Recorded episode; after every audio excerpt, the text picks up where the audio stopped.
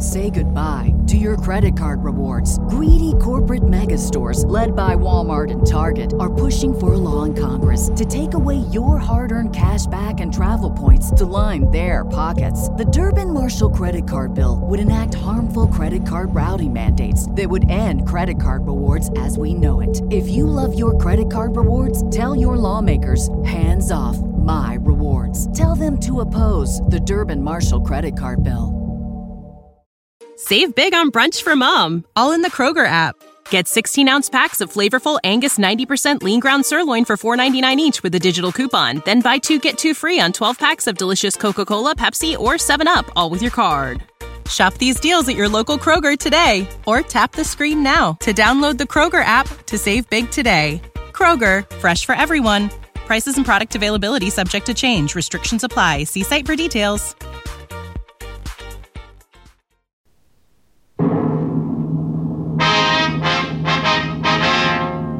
Sound off for Chesterfield. Chesterfield, low in nicotine, highest in quality, best for you. Chesterfield brings you Dragnet.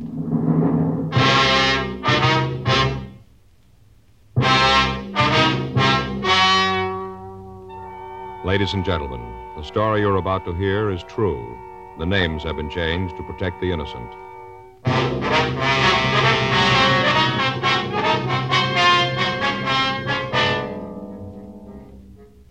Detective sergeant. You're assigned a robbery detail. A holdup man has robbed the owner of a neighborhood grocery store. The victim has been beaten unmercifully with a sawed off shotgun. The assailant has escaped into the city without a trace. Your job? Find him. Smokers by the thousands are now changing to Chesterfield, the only cigarette ever to give you one, proof of low nicotine, highest quality. Two, this proven record with smokers. No adverse effects to the nose, throat, and sinuses from smoking Chesterfield. Chesterfield, regular or king size, low in nicotine, highest in quality, best for you.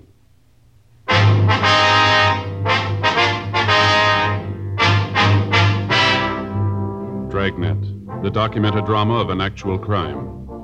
For the next 30 minutes, in cooperation with the Los Angeles Police Department, you will travel step by step on the side of the law through an actual case transcribed from official police files. From beginning to end, from crime to punishment, Dragnet is the story of your police force in action.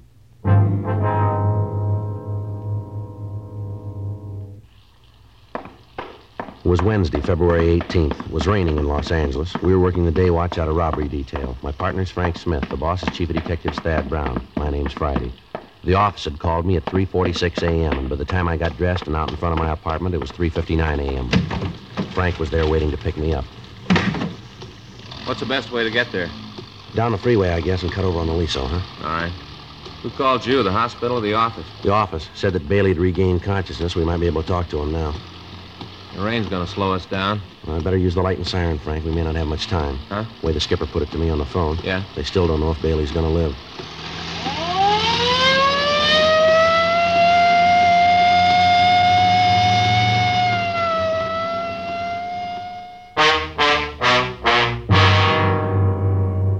Raymond Bailey was 62 years old. He owned and operated a small neighborhood grocery store on the corner of Whitman and Beacon Streets. Two days before, on Monday night, a man had entered the store and at the point of a sawed-off shotgun had robbed Bailey. After emptying the cash register and the safe, he'd slugged the elderly man with the barrel of the gun and he'd fled. Bailey had been rushed to Georgia Street Receiving Hospital and then transferred to the county hospital for treatment. For the past two days, he'd been under heavy sedative and he'd been in a coma. He was suffering from a skull fracture, cuts, and bruises. His condition was listed as critical, and we'd left word to be called the minute he regained consciousness. 4:26 a.m. We got to the hospital. We went up to the fourth floor. We met and talked with the doctor who'd been taking care of Bailey. He told us that the patient had just been given another shot to ease the pain and that he'd probably drop off to sleep. We went into the hospital room and walked over to the side of the bed. It was a few minutes before the old man started to talk. I'll tell you what I remember. All seemed kind of far away, like I read about it in a book. Eh, not, not like it really happened to me. All right, sir, if you just tell it in your own words if you can. What time is it? It's quarter to five, Mr. Bailey. Who's that? I'm Frank Smith. Oh, you a policeman, too? Yes, sir. Oh, quarter five, huh? That day or night? It's in the morning, sir. Uh-huh. I sure been out. If you'd tell us what happened, sir. How many of you are there in here? With just the two of us. Yeah. Way they got in my head all bent, can't see. Say, officers, Yes, sir? doctor said this is Wednesday. Is that true? Yes, sir, that's right. Wednesday the 18th. I can't figure where the time's gone. It can't be Wednesday. Why do you have to agree with him? Why don't you tell me for true? Well, sir, you've been asleep for a couple of days. Really? Yes, sir? Been pretty sick, huh? That's what they tell us. Mm-hmm. Eh, seems like every time I turn around and give me another shot. Takes the pain away, but makes everything seem so far away, like nothing was really happening to me. Yes, sir, we understand. Think you could go on with the story? Uh, oh, yeah. Uh, thi- this fella came in Monday night. It was raining. Wasn't much business. I was figuring on closing when he came in. Took one of the carts and started to pick up stuff off the counter. Yes, sir. Well, the fella picked up a lot of stuff. Had a shopping bag with him, hung it on the cart. I figured that I'd have to check the bag when he got the check stand. We had a lot of shoplifting lately. I see. Well, after he looked the store over, he came up to check stand. I checked out stuff he had. Came to over five dollars. Oh, picked out all kind of things. Most of them imported. I see. These were all groceries, were they? Yes, uh, I had the stuff, and it come to a little over five dollars. Oh, I got exactly how much? Eh, a little over five dollars. All right, sir. After I got everything all totaled up, well, I asked him if I could put it in a shopping bag for him. I didn't want to come right out and ask to see in it. After all, he might have just moved in the neighborhood, and I haven't got that many regulars that I can insult him. Yes, sir. That's when he pulled the gun. Pulled it right out of the shopping bag. Now, you saw that it was a shotgun, did you? Yes, sir. Barrel was short. I guess it'd been sawed off. Mm-hmm. He pointed at me and told me to give him the money in the cash register. All right, sir. And then he told me to lay down on the floor and stay there for five minutes and not to move. Mm-hmm. I was going to do it. I wasn't going to give men trouble. Money doesn't mean that much to me. You you get to be my age, 62, and it's more important that you're alive than how much money you got. Yes, sir. A lot more important. Yes, sir. Well, I was just going to do like you said when Mrs. Colton came in the store. She's one of my regular customers, you know. I see. She saw the fellow with the gun and she let out a scream. I tried to tell her to keep quiet, but before I could say much or anything, the fellow turned around and hit me with a gun.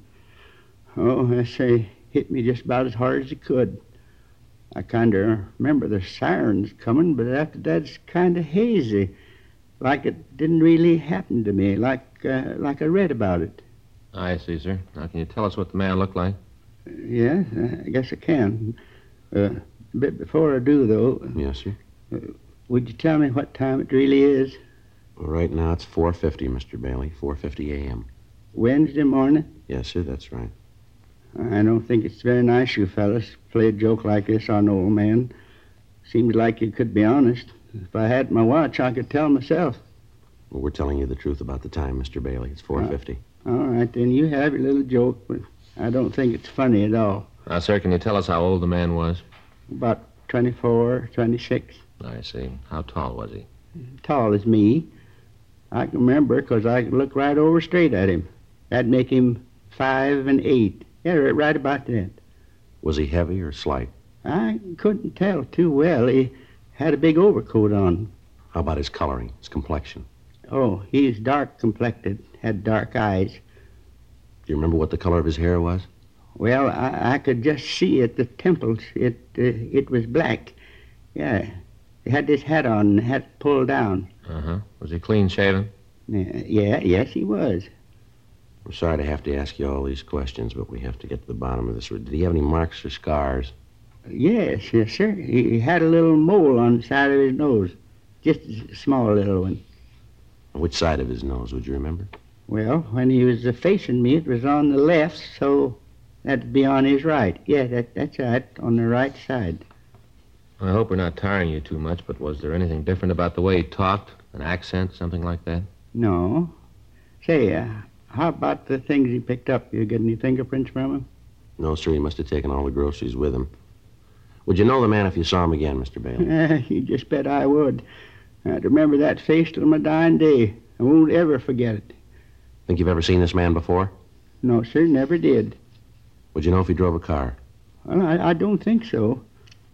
He was so wet when he come in. He must have walked a ways. And like I said, his shoulders are just soaking wet. Yes, sir. We'd like to have you look at some pictures when you feel a little better, Mr. Bailey. Nah, you just bring 'em on. You got a picture of that young hoodlum, I'll know it. All right, sir. We're going to have to come back and see you. You ought to try to get some sleep now. We appreciate your cooperation here. Well, I suppose I should. Last couple of minutes, you fellas been getting a little further away from me. Seems like none of this is happening to me, just like I'm dreaming it. Oh, we'll be back to see you, sir. Is there anything you need? No, sir, not a thing. All right, fine. Thanks very much, and you get some rest now. Yeah, I'll, I'll, I'll try. Say, hey, uh, one thing you could do for me. What's that, sir? Would you ask the nurse to come by? I think the joke is funny, but you fellas carried it on too far. I'd like to know what time it really is. All right, Mr. Bailey. We'll send her in. Thank you. Goodbye, sir. Goodbye. Goodbye. Pardon me, nurse. Uh, yes? What if you check Mr. Bailey in there? He'd like to know what time it is. He's been asking the same question the last two days. He won't seem to believe any of us. Mm-hmm. Would you know where you could find Dr. Cardell? Yes, sir, just down the hall, two doors past the turn. Thank you very much. Sure like to find out when he'd be able to look at those mug shots. Yeah, it's got a good description. Gonna make it easier. Yeah. I guess this is it. Two doors past the turn. Yeah. Come in. Sorry to bother you again, Doctor. That's all right. What can I do for you? We were wondering when it would be possible for Mr. Bailey to look at some pictures for us. I mean, when he's well enough. Well, with the way he's been reacting to treatment, he'll live. Yes, sir. But you saw the bandage. Yes, sir. He's totally blind.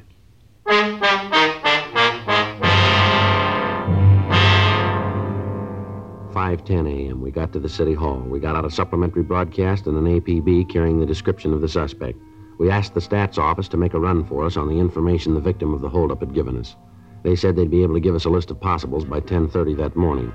We checked through the oddity file to see if there might be something in the records on the small mole on the suspect's nose. There were several cards turned over to us, but none of them matched the rest of the description that we had. 6:30 a.m. We went across the street, we had breakfast, and then we came back to the office and put in a call to the hospital to check on Bailey. The doctor told us that he was sleeping comfortably and he appeared to be past the critical point. For the next hour, Frank and I checked through the mug books to see if there were any recent parolees who matched the description that we had. We came up with nothing that would help us in getting an identification of the suspect.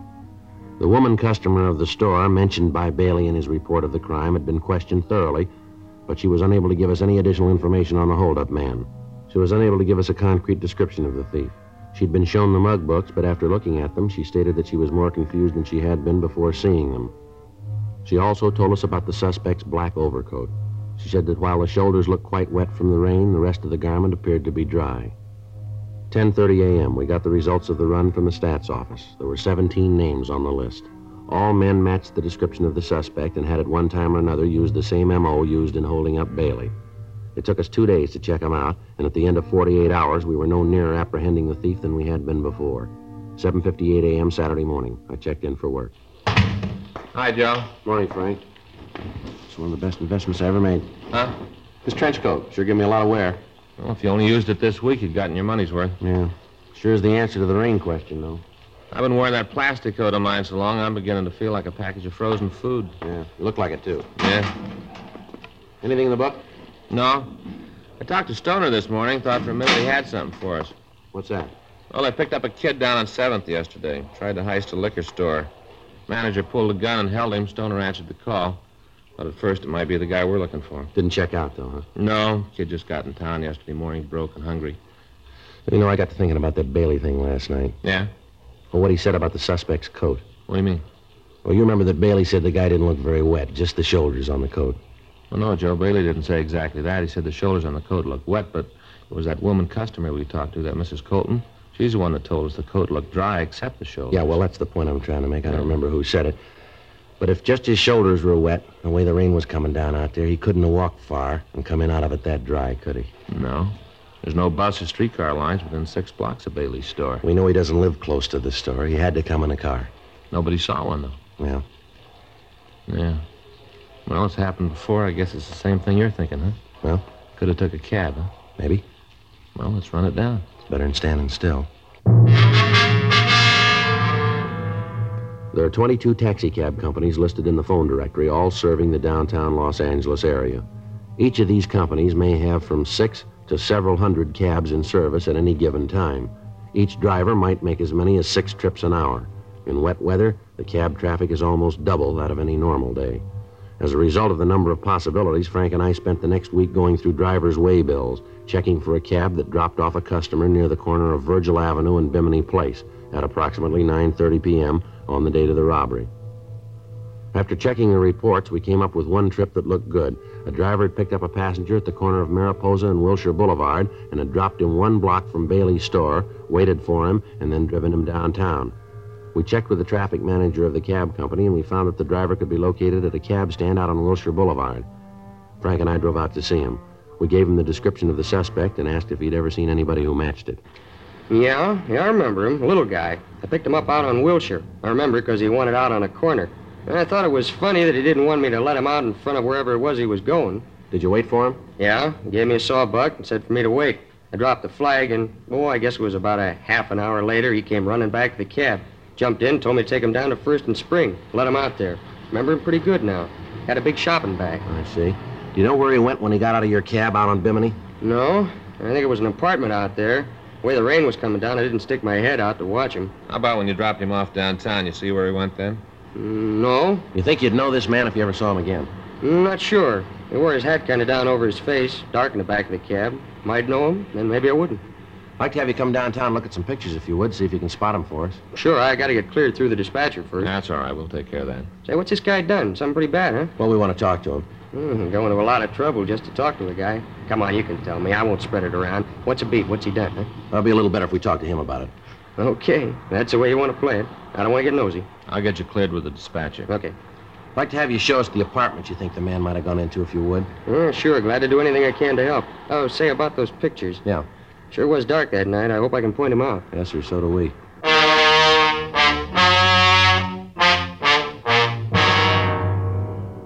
We took the cab driver downtown and he went through the mug books, but he was unable to come up with an identification. The neighborhoods where he'd picked up the suspect and where he'd dropped him off were checked. None of the people in the vicinity could tell us anything. The usual channels of information were checked, but they yielded no new information. It had been ten days since the holdup, and we were no nearer to finding the suspect than we'd been the day after the robbery. Another week passed without results. The thief had dropped from sight. We still had no idea where he was. On Tuesday, March 10th, we got the answer. Hot shot, I'll get it.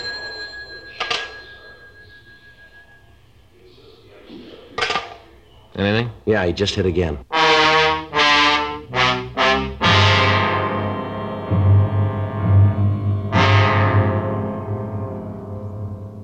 The description in the MO the thief had used was the same as he'd employed in holding up Bailey. During the following three days, he hit three more times. Each time, he got away without a trace. From the information we were able to get, it became apparent that he was using taxicabs to get to and from the scene of the holdups. We checked the cab companies and got their full cooperation. They agreed to help us as much as they could, but explained that with the tremendous volume of business that they handled each day, it would be almost impossible to check every passenger that the drivers carried. We got out printed descriptions of the suspect, giving detailed information of the hat and the coat that he wore, the shopping bag that he carried, and the fact that he asked the drivers to wait for him. Another week passed without results. The bandit had stopped operating. Thursday, March 19th, three additional teams of men were assigned to the case, and a rolling stakeout was set up in the general area where the holdup man had been working. Additional cars were planted at the cab stands along Wilshire Boulevard and in the vicinity of First and Spring Streets. Another two days passed. On Thursday, March 21st, Frank and I were sitting in our car, staked out at the cab stand at the corner of Wilshire and Leeward. 8.46 p.m. That looks like it's going to rain again. Yeah. Those clouds have been moving in all afternoon. Pretty black, aren't they? Yeah. Sure cold, too. Mm-hmm. Attention all units. All units. 9648 Eldon Place, a 211 code 3. All units in the vicinity of 9648 Eldon Place, a 211 code 3. Let's go. Right.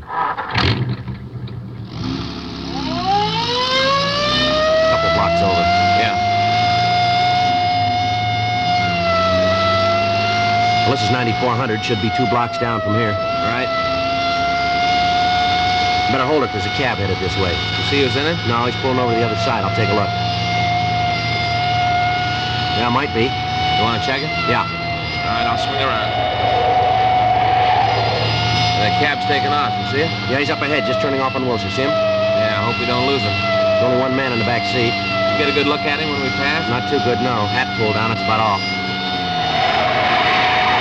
See him? Yeah, there he is, up ahead. Yeah, probably pulled a gun on the driver. All right, stick to him now. Yeah. It looks like he's headed for MacArthur Park. Yeah. Turn right. Yeah. There's a cab. Come on, pull up. Come on.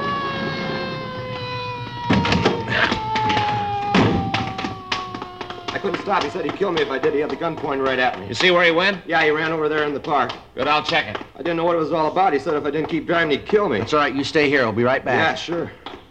Joe? Yeah. You see him? No, he got away. Maybe we got something to go on. Yeah. He dropped his shotgun.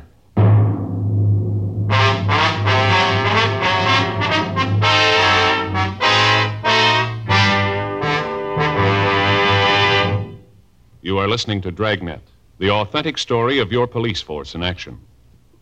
Smokers by the thousands are now changing to Chesterfield, the only cigarette ever to give you one proof of low nicotine, highest quality.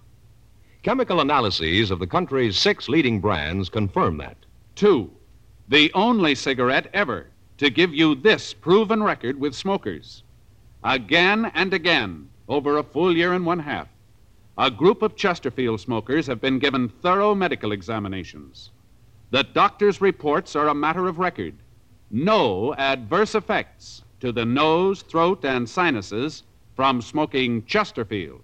A responsible independent research laboratory supervises this continuing program. Chesterfield, the only cigarette ever with a record like this. Chesterfield, best for you.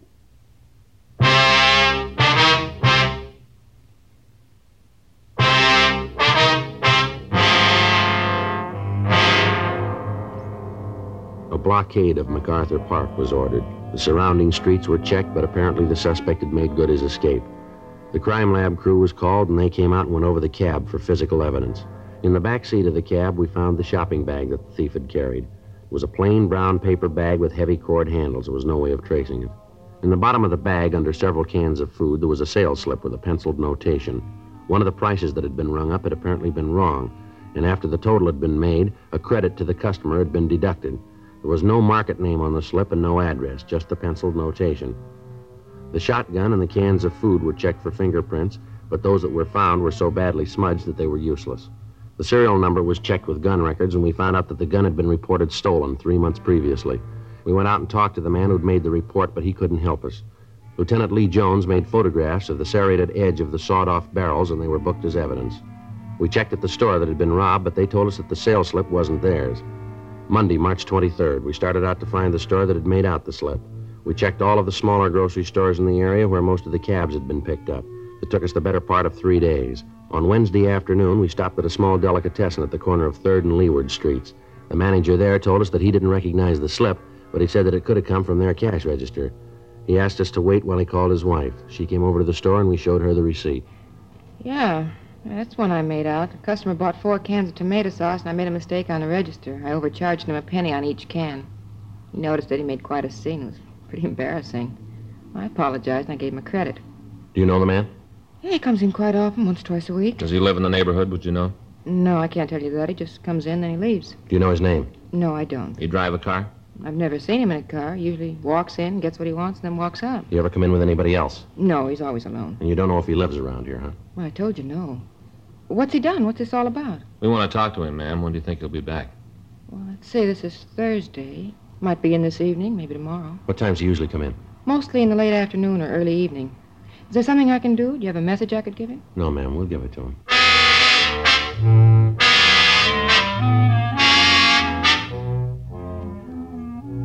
We called the office and told them where we were. Sergeants Murphy and Rafferty were sent out to help us cover the place.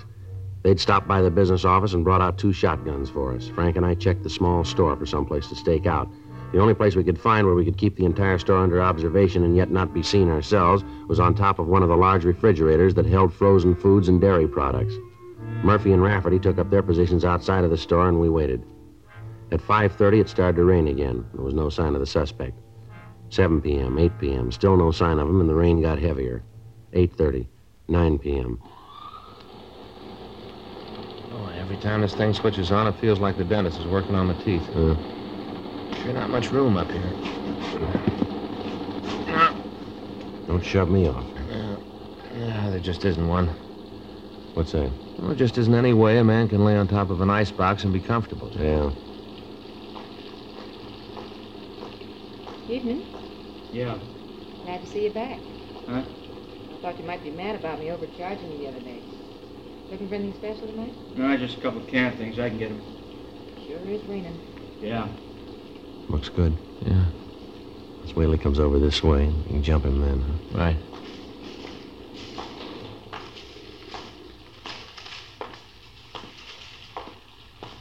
All right, now. Hey, what's going on? Watch it, Joe. Let's go. There he goes. All right, police officer, hold it up. He isn't going to stop, Joe. You see Murph and Rafferty? Yeah, they're across the street. Looks like he's going in that apartment. Come on. All right, take it easy. He should be in there. He is. All right, cover me. Right. All right, give it up, mister. Get away from me, cop! You come after me, I'll kill you! Come on downstairs. You're going to save yourself a lot of trouble. You okay, Joe? Yeah. He's still alive. You want to call the ambulance? Yeah. Who told you? Who tipped you off? You did. I never talked in my life. I wasn't even worried. You were once, fella. What about it? Four cents.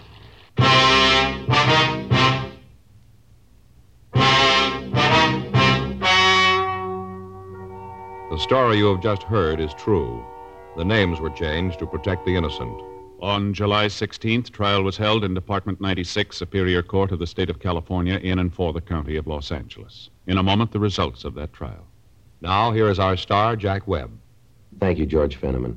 I only need seven seconds to tell you why you should be smoking Chesterfields. Chesterfield is low in nicotine, highest in quality, best for you. I'd like you to try 'em. Regular or king size? Chesterfield.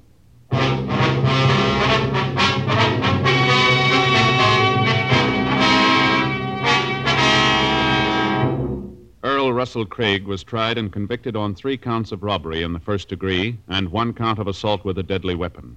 Robbery in the first degree is punishable by imprisonment in the state penitentiary for a period of not less than five years. Assault with a deadly weapon is punishable by imprisonment for a period not to exceed ten years. Ladies and gentlemen, this week in Detroit, a group of men are gathered for the 60th annual conference of the International Association of Chiefs of Police. Dragnet sends best wishes to the top law enforcement officers in the nation and thanks them for the protection they daily give to our homes and families. May this conference be the best one they've ever had.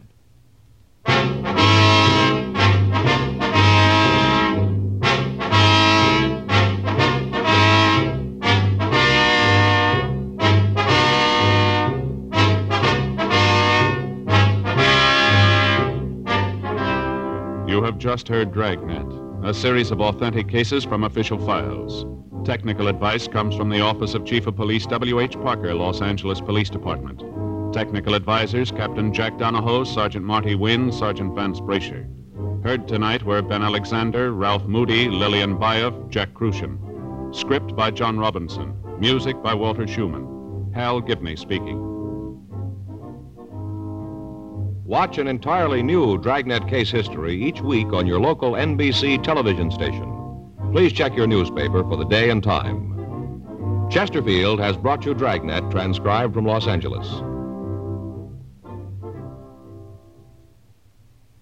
Have you tried new cork tipped Fatima? It's the smooth smoke. Here's why new Fatima tips of perfect cork, king size for longer filtering, and Fatima quality for a much better flavor and aroma. Remember, Fatima has the tip for your lips. Try new Fatima.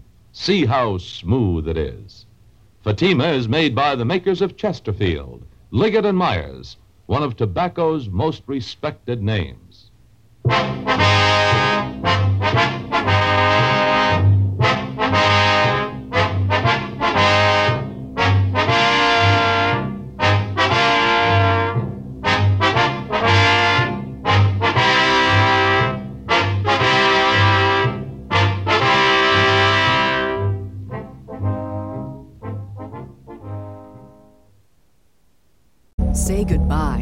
Credit card rewards. Greedy corporate mega stores, led by Walmart and Target, are pushing for a law in Congress to take away your hard earned cash back and travel points to line their pockets. The Durbin Marshall credit card bill would enact harmful credit card routing mandates that would end credit card rewards as we know it. If you love your credit card rewards, tell your lawmakers hands off my rewards. Tell them to oppose the Durbin Marshall credit card bill.